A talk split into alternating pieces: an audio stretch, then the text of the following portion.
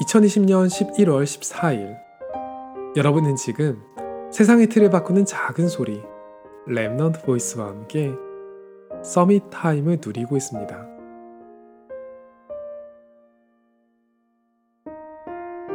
초등학교를 다닐 때 제가 가장 힘들어했던 숙제는 일기였어요. 매일 조금씩 꾸준히 한다는 게 참 힘들었거든요. 방학 때는 어차피 마지막 날에 일기를 몰아서 쓰는 게 국룰이잖아요. 저도 그렇게 하다가 한 번은 이런 생각을 해봤어요. 어차피 선생님은 내가 뭐 하는지 모르시는데 일기를 미리 써놓고 방학 때 실컷 놀아버릴까? 일기가 아니라 예언인 거죠.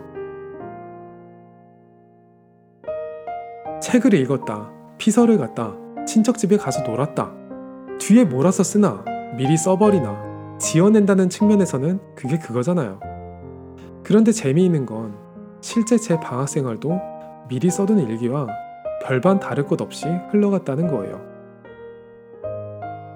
Summit Time이라는 콘텐츠를 기획할 때제 안에는 적지 않게 의심이 있었어요. 이게 지속될까? 난데.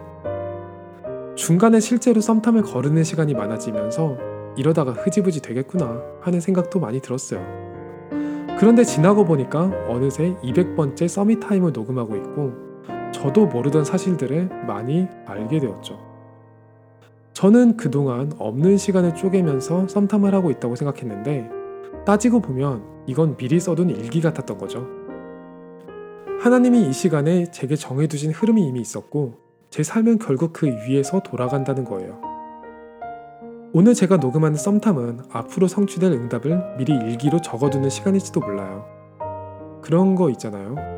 오늘 할 일도 제대로 못하면서 미래를 이야기하는 건 허황되고 무책임한 것 같다는 죄책감이요. 그런데 정말 하나님이 주신 미래를 제대로 만나면 오늘 일도 반드시 그 안에서 함께 응답받는다는 걸 알았거든요. 그래서 저는 한 번 사는 인생, 제 미래의 일기를 미리 써두는 이 시간을 계속 누려보려고 해요.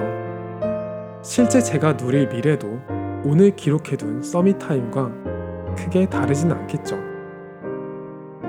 오늘이 여러분에게 최고의 Summit Time이 되기를 소원합니다.